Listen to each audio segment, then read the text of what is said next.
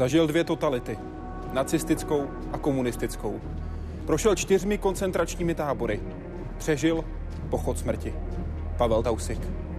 Vítejte ve světě vědy a otázek současné společnosti. Začíná Hyde Park civilizace.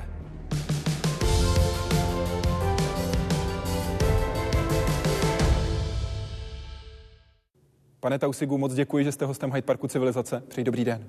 Dobrý den. Jaký byl dosud váš život? V podstatě začal malérem, ale potom díky veliké porci štěstí se vše na dobré obrátilo. Hodnotím ho jako dobrý. Pojďme teď prosím vaším životem projít.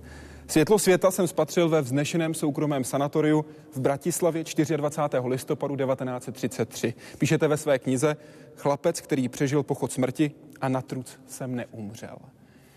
Jak ano. se vám žilo v Bratislavě do roku 1938? Velice dobře, ani jsem si toho nebyl vědom, jak je mi dobře. Patřili jsme ke střední třídě, řekl bych, a abych to řekl stručně, já měl vychovatelku a měli jsme kuchařku a já si myslel ve své dětské naivitě, že tak je tomu u všech dětí. Ta vaše vychovatelka, Liza Meixnerová, pocházela ze Sudet. Ano. Vy jste ji také často navštěvovali. Ano. A v roce 1938 jste potkali jejího bratra. Byli vždycky velice hodní na nás, až na ten rok 38, kdy s hrůzou rodiče viděli, že její bratr má pásku s hákovým křížem na rukávu. Tím pádem ta, ta, to nadšení mých rodičů pro příbuzenství naše, naší slečny eh, přestalo a byla poslána domů a pak mi vzali českou vychovatelku, která už podobné příbuzenstvo neměla. Bylo vám 8 let. Když mi otec s matkou slavnostně oznámili, že mi prozradí velké tajemství, zaradoval jsem se. Byl jsem přesvědčený, že mi chtějí říct, že vánoční dárky nenosí Ježíšek. Protože tohle jsem krátce předtím vypátral a chtěl jsem si zahrát na vše věda. Když jsem vyslechl, co mi rodiče oznámili, byl jsem jako ochrnutý. Z ničeho nic jsem se ocitl v kaši a připadal jsem si jako podvedený. Byl jsem potrestaný za něco, co jsem nespáchal. Co vám tehdy řekli? Řekli mi, že jsem židovského původu, co jsem do té doby nevěděl. Já byl pokřtěný jako evangelik, oni také rodiče přestoupili na eh, evangelickou víru a já byl veden k tomu, že jsem evangelické dítě díky eh, určitému falzifikátu eh, toho evangelického kněze, který mě pokřtil a rodiče překřtil. Bylo uvedeno v mém rodném listě, že rodiče v době mého narození byli e, také evangelici, což nesouhlasilo.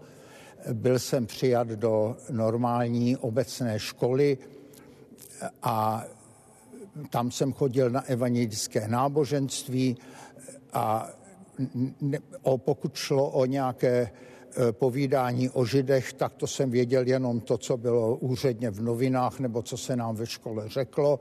Rozhodně jsem se necítil být jedním z nich, takže to byl pro mě šok. Dnes je čtvrtek. Ráno jsem ležel trošku déle. V půl osmé jsem vstal. Umyl jsem se a nasnídal. V osm jsem byl hotov. V deset pojedu kočárem do Brounovců.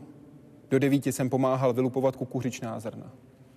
Tak začal váš 26. říjen 1944. Jak tenhle den skončil? Eh, velice bídně to bylo tak. Eh, my jsme z Bratislavy odjeli v létě na prázdniny na vesnici, kde jsme, já o tom nevěděl, ale rodiče mysleli, že tam se dožijeme konce války, nepozorování v Bratislavě přece jenom hodně lidí vědělo, nepřejících, eh, že nejsme tak úplně árijský, jako se za to vydáváme a že na vesnici máme větší šanci. Já byl někde v parku a vrátil jsem se večer domů, no a, vra, a byla slavnostní večeře a do toho vpadl muž, který nás kolem oběda už jednou varoval a chtěl říct už jsou tady nebo zmizte. jenže v tom už vstoupili dva gardisté do pokoje, což byla slovenská odnož SSáků a řekli občanské průkazy. Ten dotyčný se legitimoval a zmizel a naši teda přítomní dospělí položili na stůl občanské průkazy, já zřejmě žákovskou, žákovský průkaz. Oni to vzali, podívali se na to, roztrhali je a řekli židé jako e, důvod k začení. Pak jsme se museli rychle obléct, vzít si nějaké připravené věci a odvedli nás na nedalekou železniční stanici toho, této vesnice, která ležela na trati Píšťany Nové mesto nad Váhom a jeli jsme do Nového města nad Váhom, kde v bývalém židovském starobinci byl záchytný tábor, sběrný tábor pro židy, které zrovna v těchto dnech nachytali a aby je příští, v příštích dnech odvezli do Seredi, kde byl tábor, z kterého odjížděly transporty do Polska, tehdy obsazené. V Seredi jste se potkal i s některými vašimi známými. Ve svém denníku jste napsal, cituji, bylo nám tam dost dobře. Ten denník jste psal o rok později, v roce 45. Ano. Co jste tehdy vnímal za dost dobře po těch zážitcích z koncentračních táborů? No, já bral eh, Sereď eh, tenkrát, když jsme tam přijeli jako něco jako letní tábor s rodiči. Rodiče zřejmě věděli víc, co se chystá a že to tam není konečná stanice, že se pojede někam dál, to já nevěděl. Vzhledem k tomu, co jsem pak zažil později, bylo, bylo to v Seredi jako letní tábor na dovolené, ano, je to relativní. V Seredi jste byli týden. Na cestu jsme dostali prvotřídní proviant, něco jako poslední večeře před popravou. Poslali vás do Auschwitzu a to vůbec posledním transportem, který ze Seredi do Auschwitzu jel. Další už mířil do Terezína. E, ano, e, tak to bylo. Sice dodatečně jsem se doslechl před nedávnem, že ještě poté vyjel jeden do eh, Auschwitzu a když viděli, když je tam nechtěli ani nechat vystoupit, tak s nima jeli pak dál na území říše, kde byli blíže k Američanům, protože Auschwitz byl tou dobou už poměrně blízko k frontu. Fronta se blížila, eh, rudá armáda se blížila a eh, Auschwitz už uvažoval o eh, vystěhování a o likvidaci plynových komor. Při té cestě, v tom dobytčáku, ve kterém jste jeli, jste viděl prvního mrtvého. My tam seděli natlačeni a já s rodiči, takže pořád ještě to byla ta fáze, že není to tak hrozné, ale vyselo to ve vzduchu a najednou požadovali, eh, ptali se lidé, kdo má nějaké řemeny, protože někdo si podřízel žíly daleko od nás na druhém konci. No a naše rodiče, eh, teda mý rodiče měli chlebníky z lyžování, které měli přes rameno jako pošťáci eh, kožené řemeny, které uřízly a pokoušeli se zavázat eh, dotyčnému eh, krvácení, ale nepovedlo se, takže umřel, seděl tam s námi až do příjezdu do Auschwitzu. Mně se to sdělilo také, ale já ho neviděl, ale už jsem pochopil, že to udělal jistě po důkladném uvážení a nelíbilo se mi to. 3. listopadu 1944 jste přijeli do koncentračního tábora Auschwitz-Birkenau, do továrny na smrt. Co se dělo, když zastavil vlak? To bylo přesně tak, jak se ukazuje pak dodatečně ve filmech a jak na to všichni vzpomínají. Štěkali psy, Němci, teda SSáci, křičeli rozkazy, eh, museli jsme, na, teda rychle, rychle, najednou všechno museli jít, muselo jít rychle. Větší zavazadla měly zůstat eh, na nástupišti, eh, ty menší se měly brát sebou, nekonala se selekce, což mi tenkrát nescházelo, ale dodatečně jsem se dověděl, že to bylo poprvé, že eh, se selekce nekonala.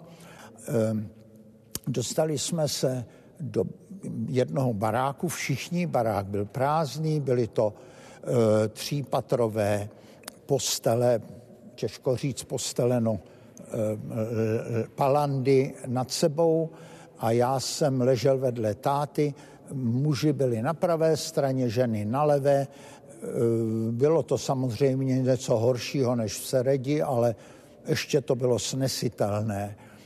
Nikdo nás nějak extra nebyl obuškem nebo jinak nesekíroval a tak jídlo jsme snad ani nedostali, ale ještě to všecko šlo.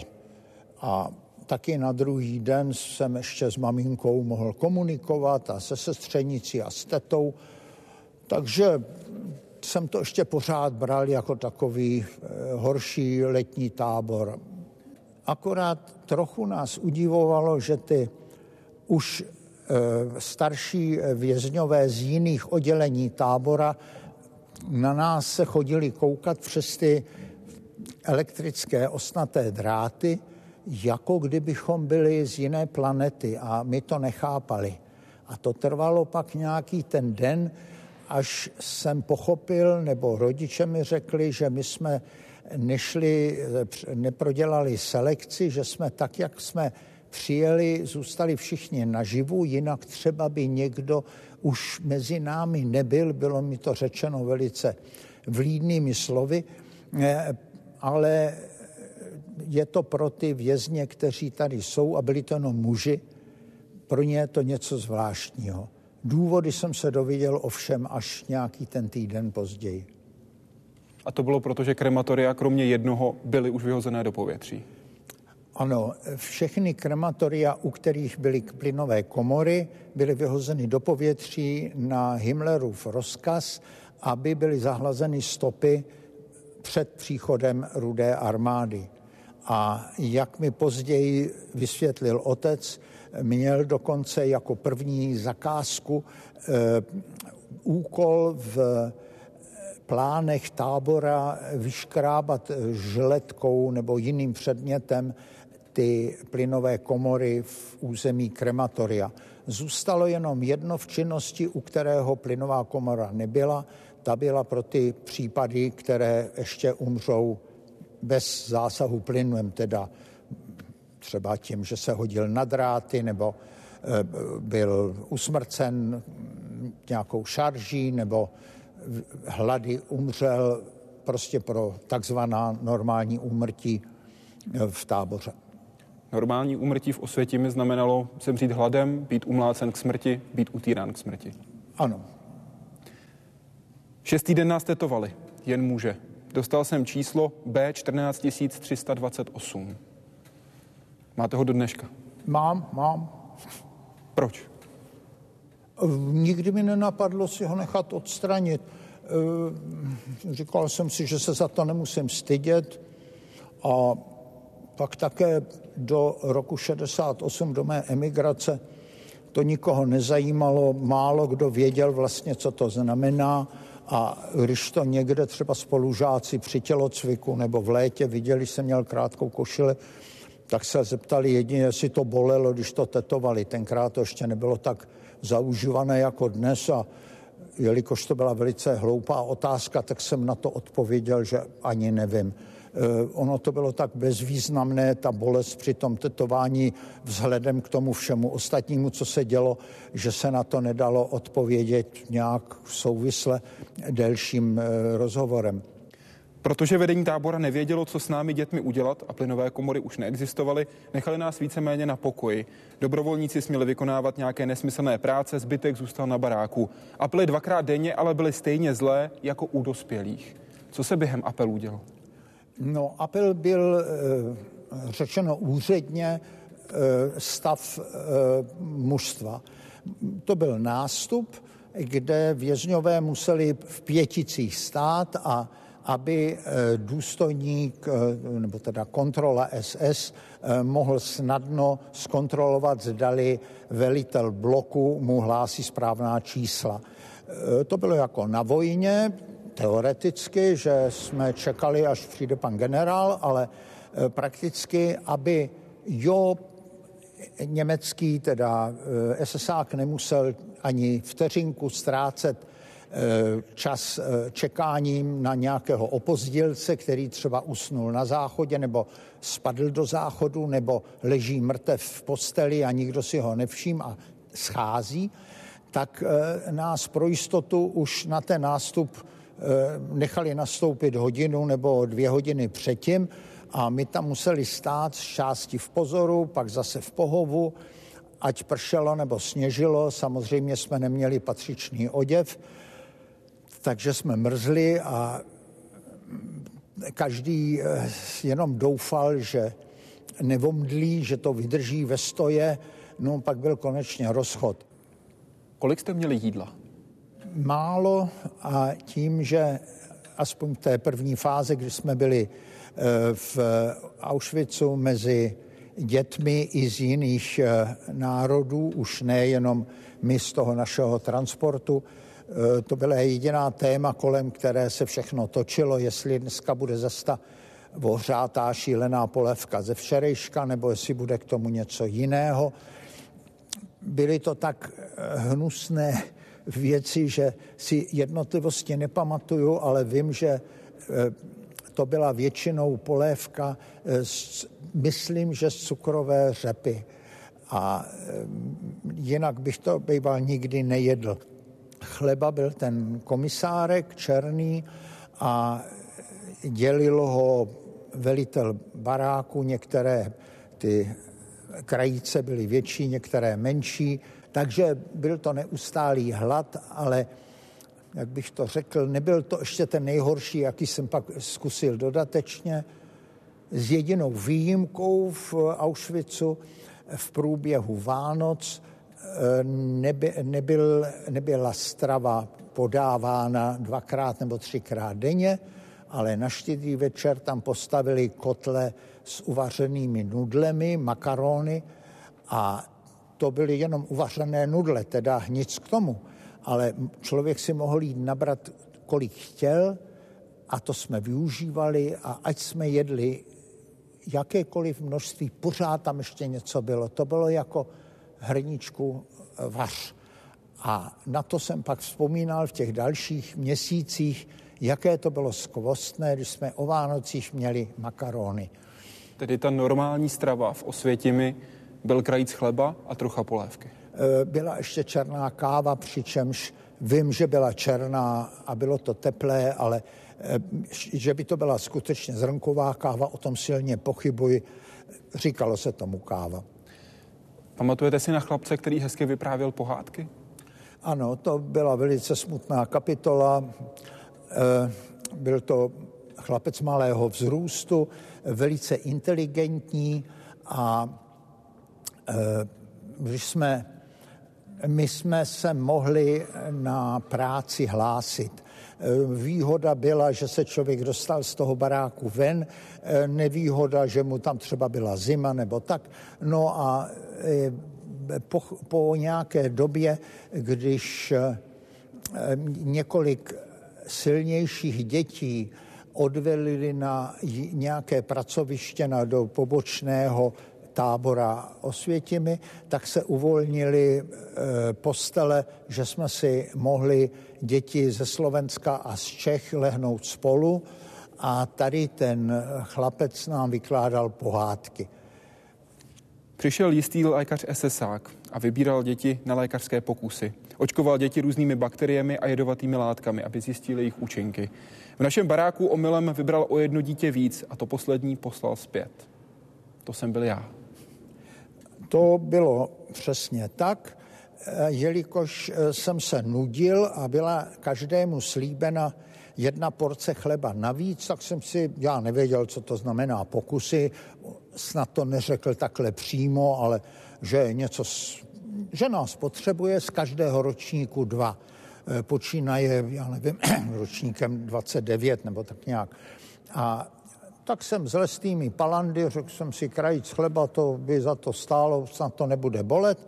A jak jsem se tak šoural eh, k tomu nástupišti, to bylo v baráku taky, tak jsem zaslechl hlas někoho z palandy, jak jsem šel kolem, který tam ležel a nešel teda na to vyšetření, jak mi říká, taky nevím, jakým jazykem mi to řekl, zpomal, nebo moc se tam nežeň, něco v tom smyslu. No tak já jsem ještě trochu zpomalil a když jsem přišel, tak ročník 33 už tam dva lidi měl. Tak mi řekli, táhni, tebe už nepotřebujeme. No tak jsem se zase odšoural s tím, že hol ten krajíc chleba nebude, no škoda. No pak se nikdo z nich nevrátil a moje kontrola byla, že se nevrátil chlapec, který nám povídal ty pohádky. Ten se tam dostal a tím to skončilo. Několik hodin poté, co jsem se přivítal s rodiči v Bratislavě po válce, nás navštívila matka jednoho z chlapců, které vybrali pro zmíněné pokusy. Ptala se, jestli vím něco o jejím synovi. To byl ten chlapec, který vyprávěl pohádky. Co jste jí tehdy řekl?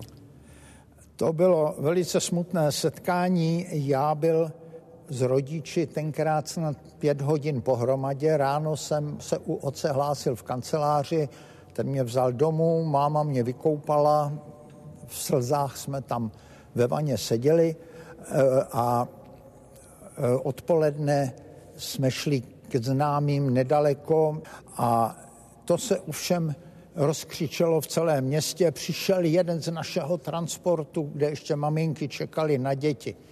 A tak bez předchozího ohlášení se tam objevila jedna paní, kterou jsem pochopitelně neznal. Představila se a řekla, že je maminkou eh, chlapce přímění jsem věděl, tak já věděl přesně, kdo to je. A zeptala se si, vím, jestli jsem kluka znal. Já jsem říkal, ano, ano, vykládal nám pohádky, vypadá tak a tak. No a kde je, víš něco o něm? No a já neměl to srdce jí říct, protože by bylo nasledovalo, že by se rozbrečela, já bych ji býval musel konejšit pochopitelně. A nebyla to zpráva jakože třeba nebo asi, ale to byla všeobecná znalost, já to věděl. Takže jsem řekl, že nevím, naše cesty se rozdělily, my nezůstali tak pospolu a já jel tudima a někteří jeli jinam a jeho stopa se ztratila teda pro mě eh, při evakuaci Auschwitzu, kde jsme potom v tom pochodu ztratili kontakt a ať teda nezoufá a není všem konec nějaký pitomosti, se mi se snažil namluvit. Rodiče nevěděli, že lžu, ale zdrželi se nějakého povídání nebo se přidali k těm mým utěšujícím slovům. Jste neměl to srdce jí říct, že její syn byl zavražděn? Ne, to jsem si řekl, ať ti to řekne někdo jiný. Já na to nejsem ten pravej. Co vás v Auschwitzu drželo při životě? Jaká naděje? Že e, se Rusové brzy dostaví, ono se to přece jenom nějak vědělo. Nakonec, když jsme tam přijeli, byl 3. listopad, tak to a 3. listopad, prosinec, dva měsíce a půl a byli tam doopravdy. E, z Bratislavy jsme měli určité vědomosti o tom, jak, kde, kudýma fronta prochází. Takže v to jsme věřili, doufali jsme ovšem, že k tomu dojde eh, přímo v Auschwitzu. Netušili jsme, že bude, budeme ještě posunuti někam jinam, kde to osvobození bude trvat déle. Zažil jste v koncentračním táboře Auschwitz nějakou radost, kromě vánočních těstovin? Myslím, že to tak bylo asi vrchol, ty vánoční těstoviny. Na nic jiného se nepamatuji, že by nám bylo udělalo velikou radost, nebo teda mě. Ne, e, nic. Co bylo to pro vás nejhorší v tu chvíli, když jste tam byl? Člověk si to neuvědomil tak najednou. Ono to šlo postupně. Eh, když jsem odcházel od matky, tak jsem si myslel, že se k ní budu moc kdykoliv vrátit, že sice jdu do jiného oddělení, ale že i ty jsou od sebe odděleny ostatným drátem a čl- normální vězeň nemá možnost se z toho jednoho oddílu A dostat do oddílu D, to jsem netušil.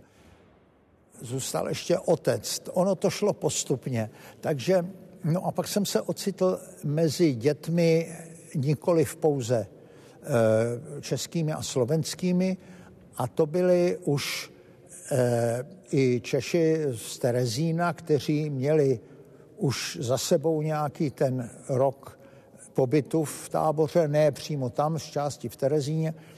A ty velice ochotně nás poučovali, bez toho, abychom se ptali, až uvidíte eh, z komína krematoria ne dým, ale plamen jako ze svíčky, takový, tak to znamená, že tam zrovna pálejí lidi, kteří byli eh, usmrceni plynem v eh, plynových komorách, které vypadají jako sprchy. No takže to už jsme pak věděli a já se dověděl úplně všecko. A taky jsem byl jednou na práci, zřejmě buď, buď mě vybrali, nebo jsem se hlásil a jeli jsme s vozíkem do jedné z těch zřícenin toho do vzduchu vyhozeného krematoria, kde jsme ocelové součástky nosili na jednu stranu a cihly na druhou. Nějak jsme to tam dávali do pořádku. Myslím, že zcela nesmyslně, jenom aby nás nějak zabavili. A viděl jsem taky ty sprchy, ale už bez střechy, teda to byla ruína. Ale jistě to potom ještě nějakým bagrem srovnali, aby e, Rusové, teda sovětská armáda, neměla žádné stopy. Před odchodem z Osvěti mi přišel pokyn, že vězni pod 14 let smí zůstat v táboře. Kdybych zůstal, mohl jsem být za několik dní osvobozený, jenže to se tehdy nevědělo. Říkalo se naopak, že všechny, kteří zůstanou, strážní postřílí, proto jsem se raději vydal na pochod. O to, že potom k postřílení nakonec nedošlo, se zasloužila rudá armáda, která postupovala rychleji, než Němci předpokládali, takže jim v táboře na poslední masovou popravu už nezbyl čas. Díky čemu jste přežil pochod smrti? No, bylo asi více faktorů, třeba můj anděl strážný, nevím, eh, rozhodně mi pomohli, na to si vzpomínám, eh, když už jsem nemohl a obával jsem se, že klesnu, tak jsem zpomaloval krok, čímž teda mě ta moje pětice předběhla a já zůstával vzadu a dobíhali mě ty zezadu a já vlastně překážel těm ostatním, tak se tam vyskytly silnější chlapy v mém povědomí supermeni, teda statní, třeba byli normální, ale já byl malý kluk, mně se to tak zdálo, ale rozhodně byli silní. A ty mě vzali pod paždí a vždycky mě hodili krok dopředu a pak ten krok šli a nechali mě předběhli mě a když jsem byl vzadu, tak mě zase hodili o krok dopředu. Jim to asi tak moc nevadilo, že byli silní a já malej a slabý, ale mě to velice pomohlo, těch snad pět minut nebo kolik, nevím, jak dlouho to vydrželi, takže jsem chytil druhý dech a pak jsem nějak v jejich blízkosti šel. Taky nemůžu říct, jestli to třeba ještě jednou opakovali, že se to zase vracelo. No, my šli dlouho a v noci a byl mráz a, a do toho pršelo. No, bylo to velice špatné i ta cesta. Občas se ozval výstřel, když někdo upadl a, SSáci, kteří šli podél nás, ho usmrtili a někdo ho pak musel vytáhnout stranou, abych ti další ne, neklopítali. To všecko jsem viděl, takže to mi samozřejmě dodávalo sílu, abych eh, nezažil podobný osud. Při jednom z těch výstřelů jste se schovali do příkopu a vedle vás ležel SSák. To, byl, eh, to nebyly výstřely z pušky, to, byly, to byla kanonáda. Eh, čili my, odborníci na střelbu, jsme věděli, že to může být leda rudá armáda. Moc nás to těšilo a když eh, byl zařván rozkaz padat nebo já nevím, do příkopu, no to jsme ochotně vyhověli, tím spíš, že to vypadalo po krátké době, eh, že si můžeme odpočinout. A no taky jsme doufali, že za chvilku se objeví vojáci. No, k tomu nedošlo, ale já se vrhnul zřejmě k nohám nějakého SSáka, který tam právě pojídal biskupský chlebíček a jak jsem asi hladově na něj koukal, tak mi uřízl. kousek plátek a dal mi ho. No, to byl asi, asi ten nejkrásnější zážitek v průběhu pochodu, protože jsem ho s velikým potěšením snědl. No, za chvilku byl konec poplochu a maširovali jsme dál a já jsem si uvědomil, že ten dotyčný asi stěží bude tak lidský eh, po celou dobu, protože jinak by nesloužil v této vybrané jednotce, ale že mi to asi nabídl, abych mu dosvědčil, kdyby ta rudá armáda se objevila, že mě krmil eh, zákuskem v průběhu pochodu, abych mu vylepšil posudek. Jinými slovy, kdybyste o minutu později klopítl a spadl na zem, on by vás nemilosrdně zavraždil. Rozhodně, rozhodně. No, byla to jeho povinnost, to nechci ho omlouvat, ale bylo tomu tak, že by mu nic jiného nebylo asi zbývalo. Kdybyste dnes potkal ty dánské židy, ty silné chlapy, kteří vám pomáhali při té cestě, kdyby tady seděli dneska s námi, co byste jim řekl? No asi bych jim líbal ruce, já nevím. Vy jste na pochod smrti dostali na deset dní jediný bochník chleba. Jak jste se udržel, přestože jste měl obrovský hlad, nesníst celý ten chleba? No, asi nebyla ani příležitost, protože v těch desetiminutových přestávkách, které nebyly zaručeny, ono mohlo být, že a ty se prosím drželi ve stoje, e, to nebylo jako sednout a taky do bláta, kdo by si chtěl sednout. Takže to jsme stáli a a já to měl stát nějak na zádech a to se nejedlo. Eh, jedlo se pouze pak, když už nám dovolili někde na sportovním hřišti jednou a jednou eh, v nějakém sklepení nějakého skladiště.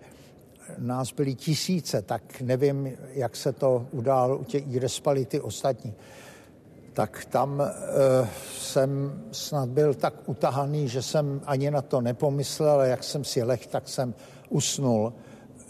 Ovšem e, udělal jsem chybu, protože ráno jsem ten bochník neměl, on mi ho někdo v noci ukrad. Takže jsem vlastně po celou tu dobu počínaje odchodem z e, Auschwitzu až do příjezdu do Mauthausenu, kde nás taky nevítali solem a chlebem, zůstal hladov při tom projezdu Českou, Čes, Českem až do Mauthausenu.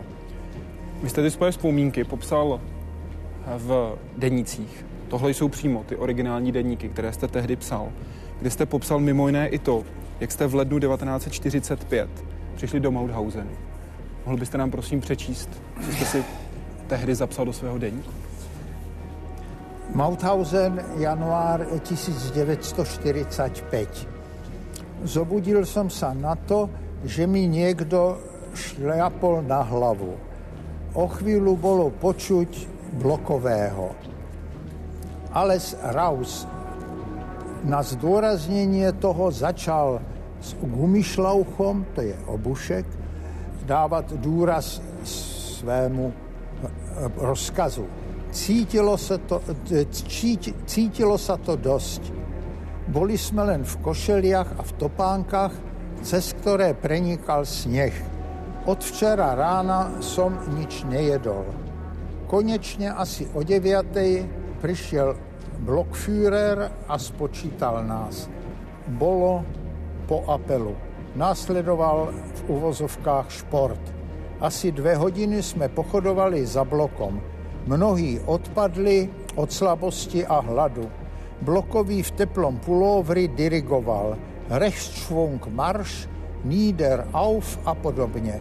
Okolo jedenácté jsme mali dostať kávu, ale blokový ju rozlial. Na obed jsme dostali po dvoch decilitroch repovej polievky. Do bloku nás celý deň nevpustili. O čtvrtej pri všetkej, pri veľkej bitke jsme dostali dva kúsky plesnivého chleba. Potom jsme stáli nastúpení až do 8. Potom nás s Pendrekem ukládali spať. Každém ležali jsme jako sardinky. Blokový několik razy prešel po mojej hlave. Asi o jedenáctej sa mi podarilo zaspať. Vybavilo se vám to teď před očima? Ano, e, ty údaje o těch hodinách, na ty bych nepřísahal, ale fakticky to bylo tak, že nevěděli, co s námi. Do té doby v Mauthausenu děti nebyly. Ty se tam dostali teprve z Auschwitzu a třeba i snad z jiných táborů směr západ, aby z podobných důvodů jako Auschwitz a museli nás nějak zaměstnat. Ale všim nedovedu si představit, jak by se jinak zachoval. Cítíte zlost? No pochopitelně. Ale nevím, jestli bych byl schopený vyjádřit adekvátně. Na gymnáziu chodil o dvě třídy výš chlapec, se kterým jsem v Auschwitzu ležel na jedné pryčně. Nejenže jsme se o tom nikdy nebavili, ale ani jsme se nezdravili. Dokonce jsme dělali, že se neznáme. Proč? My jsme se jakoby vzájemně před sebou styděli a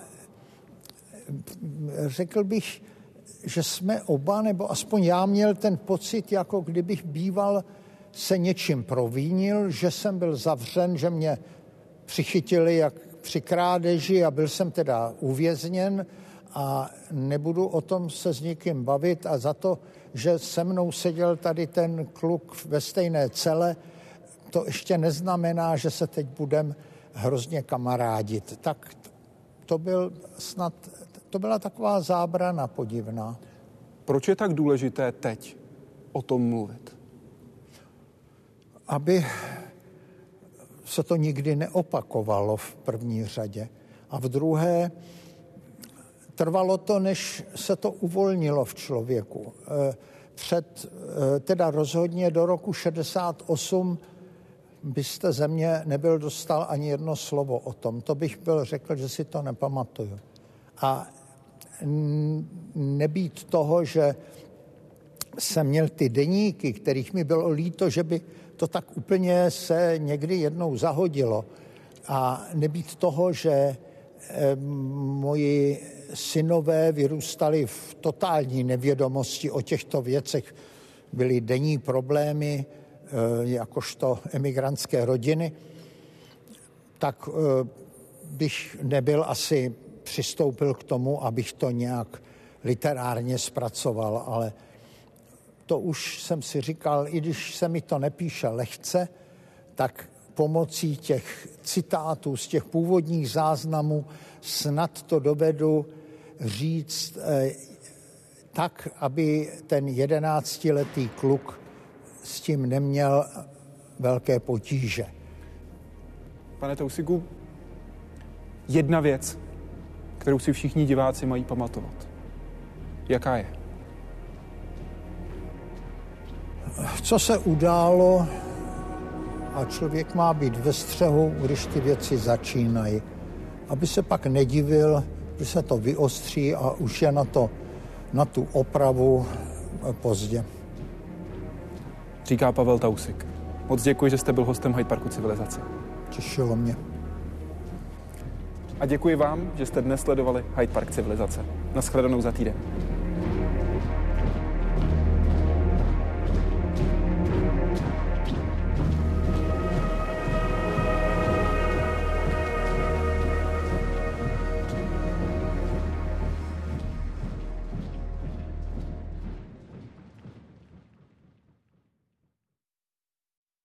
Já měl otlačenou nohu nad patou od boty, která, kterou jsem dostal přidělenou eh, v Auschwitzu po odchodu ze sauny, kde nás sprchovali a ta mi neseděla. Na ten pobyt v Auschwitzu byla dobrá, ale ten pochod tam bych býval potřeboval něco vlastního, nebo teda o číslo větší boty a že mě to stále škrábalo na tom tež místě, Ehm, to začalo hnisat a on se pokoušel papírovými obvazy a jinými podobnými eh, prostředky tu moji bolest zmírnit.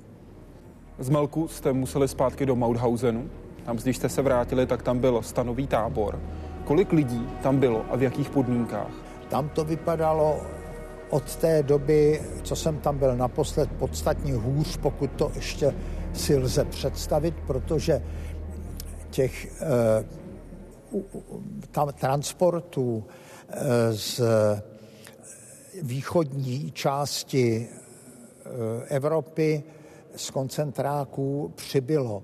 A tábor neměl do nekonečna kapacitu všechny pojmout, takže asi po jedné noci někde v, kolem baráku nebo v baráku, to si nepamatuju, najednou přišel rozkaz, že židé mají vystoupit a umístnili nás v cirkusových stanech, eh, které byly umístěny o několik set metrů na území tábora, ale do té doby to byla louka, k čemu se používala, nevím. No a najednou tam vyrostlo město jako několika cirkusových stanů. Bylo to na mírném svahu, takže podlaha tam nebyla. Když pršelo, tak nám to teklo pod stanem a vytékalo na druhé straně. Samozřejmě hlína, protože ta tráva se hned udusala a tam jsme seděli, leželi vedle sebe. My jsme se už tam drželi, ta parta Čechů a Slováků, škrabačů brambor z melku a dodávali jsme si naděje, že, naději, že oni ty rusové třeba už jsou za rohem. Kolik lidí denně umíralo? To byly eh, desítky, ale to už jsme byli tak otrlí, že už to námi nějak nehnulo. Jo? To, někdo umřel, tak se řekl, a jo, on už nežije. Tak ho někdo vynes, já nevím, jestli na to byli ty dospělí eh, určení na jako vynášeči mrtvol předstan, eh, nebo jak, jak kdo k tomu byl oprávněn nebo určen.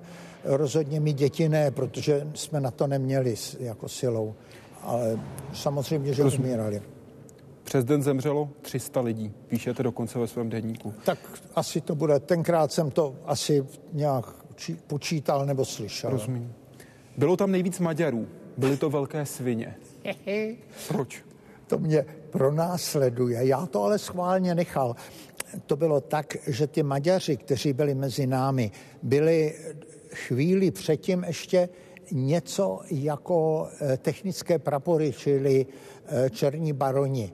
Oni zůstali jako fyzicky eh, schopné osoby a postupovali s východním směrem a jejich úkolem bylo stavět protitankové zákopy, zátarasy, aby zpomalili e, příchod rudé armády. A jelikož pracovních sil už tolik nebylo, tak si jich Němci natolik považovali, že jim dávali jíst, teda rozhodně víc než nám. Tudíž byli silnější, mnohem silnější a vůči nám to byli obři, dobře živeni. Samozřejmě nesedí to objektivně, ale z našeho pohledu to byli jako vojáci téměř. No a oni zase se cítili mezi těmi pruhovanými kostrami, které tam chodili v pruhovaných šatech, jako povznesené osoby, takže pokud byli pověřeni úkolem rozdělit jeden bochní chleba na deset vězňů, tak těm svým krájeli silnější porce a na nás byly nějaký ty ubohý patky. Z tohoto hlediska a to mé hodnocení Maďarů se týká pouze těchto eh, v tom táboře ve, ve stanu. Seslábil jsem tam strašně. Čtvrtého pátý byl nejvyšší čas, že tomu všemu byl konec. Ve svém denníku píšete. Když jsem spatřil v blátě tábora první dva americké vojáky v džípu, pomyslel jsem si. Chvála Bohu, dožil jsem se. Všude pobíhalo plno koster nepodobných lidem. Když si teď ten okamžik vybavíte, co vidíte před očima? Eh, my byli, eh, už to nebyl Mauthausen, to byl další tábor, kam jsme se po dalším pochodu s jednou nebo dvěma nočníma zastaveníma bez jídla, kde jsme jedli trávu, jednou na, v nějakém sportovním hřišti, protože jsme jednoduše měli šilený hlad. To jsme bydleli v nedostavěném dřevěném táboře Gunskirchen, který měl pak být jako jeden z pobočných táborů Mauthausenu. Tam už to bylo úplně šílený, bez jídla a bez vody, voda byla v kádích, eh, kam se měla načerpat a my si pro ní mohli chodit, ani nevím v jakých nádobách. Co jste viděl na dně jedné z nich? V jedné z nich jsem viděl mrtvou ženu dole utopenou, buď tam spadla, nebo ji tam hodili. No tak jsem samozřejmě tolik věděl, že bych z té vody pít neměl. A jinak jsme v noci seděli eh, přitlačení k sobě s nohama k tělu, jako abychom zabírali pokud možno nejmenší prostor. Venku pršelo, takže hrozilo, když někdo ten, eh, to své místo opustil, že už se nedostal dovnitř, protože každý se trochu rozšířil a místo přestalo existovat. A nehledě na to, že musel při eh, východu šlápnout někomu na hlavu, na nohu, žádný východy nebyly. Takže eh, tam jsme byli, to už bylo úplně jako místo, odkud už se nikdo živý nedostane. A pak tam byla ještě jedna série nepříjemná, že za, přišla zpráva, že se budou rozdávat balíky Červeného kříže, švýcarského, tak se vytvořila fronta a než já se tam dobelhal, tak už fronta byla 100 metrů dlouhá a já stál někde ke konci a vepředu najednou došlo k nějaké pranici nebo předbíhání a ti hlídači, SSáci teda, které, kteří měli zbraně, začali střílet do čekajících, aby se uklidnili. A já, že byl daleko, tak jsem se odbelhal a žádná kulka k nám nedoletěla. To byla ještě taky taková milá vzpomínka. To mohlo být tak dva dny před osvobozením. No a pak najednou seděl jsem asi vevnitř a najednou byly, bylo slyšet nějaký nezvyklé hulákání, radostné, no tak jsem se vybelhal ven. Bylo tam bláto všude, ano, to bylo velice nepříjemné, člověk stejně už špinavý a nemitý a teď ještě do toho bláta, no ale všechno se to hrnulo jedním směrem, tak jsem tam taky šel a byli tam, stál tam jeep, já ty vojáky neviděl, no ale že jeep, to bylo jasné, že jsou to američani, byla to průzkumná hlídka, oni američani nevěděli vůbec tady o tom táboře a ty dva poslali jenom vy teď na jich a pak nám přijdete říct, co jste viděli. No a ti teprve hlásili, že vrazili do nějakého podivného zařízení, kde chodí lidé v proužkovaných šatech, oni do té doby žádný tábor neviděli a že ty lidi vypadají tak, jako kdyby ani nebyli lidi No ale to jsem všechno se dověděl. Poté já přímo ty vojáky neviděl, protože byli obklopeni dospělýma vězněma, kteří byli pochopitelně větší, vyšší než já, no tak já jenom vzal na vědomí, Ježíš Maria, už je to tady. Vy jste se potom po různých peripetí dostával postupně blíž a blíž přes Linz do Českých Budějovic, do Prahy, přes Brno, následně do Bratislavy. Všechny ty cesty popisujete ve svém deníku. Když jste byl v nemocnici, kde jste byl na plicním oddělení, tak jste se tam setkal nejenom s dalšími pacienty, ale také se sestřičkou, sanitářem a také s lékařem. Když se podíváte na obal téhle knížky, co pro vás tahle knížka znamenala? Zázračná loď. Eh, to byla jedna z těch knih, hm, kterou mi zaopatřil buď lékař, nebo sestřička, nebo ten ošetřovatel. Taky mě trochu pokládali eh, za své děti. Ten ošetřovatel mi třeba řekl, že má holčičku doma pětiletou a jelikož já mu řekl, že mý rodiče nežijou, tak mi nabídl, že bych mohl jít s ním a že mi tu holčičku dá za ženu. Takže to bylo samozřejmě s nadsázkou, ale mm, možná by mě i bejval vzal domů. No já se choval civilizovaně a on, tu Němčinu jsem ještě jakž takž zvládal, takže jsme se i takhle bavili. Ta sestřička byla taky velice, jsme se měli rádi, ano. Jednotlivé dny popisujete ve svém denníku, kdy mimo jiné píšete, začínáme se vžívat do života.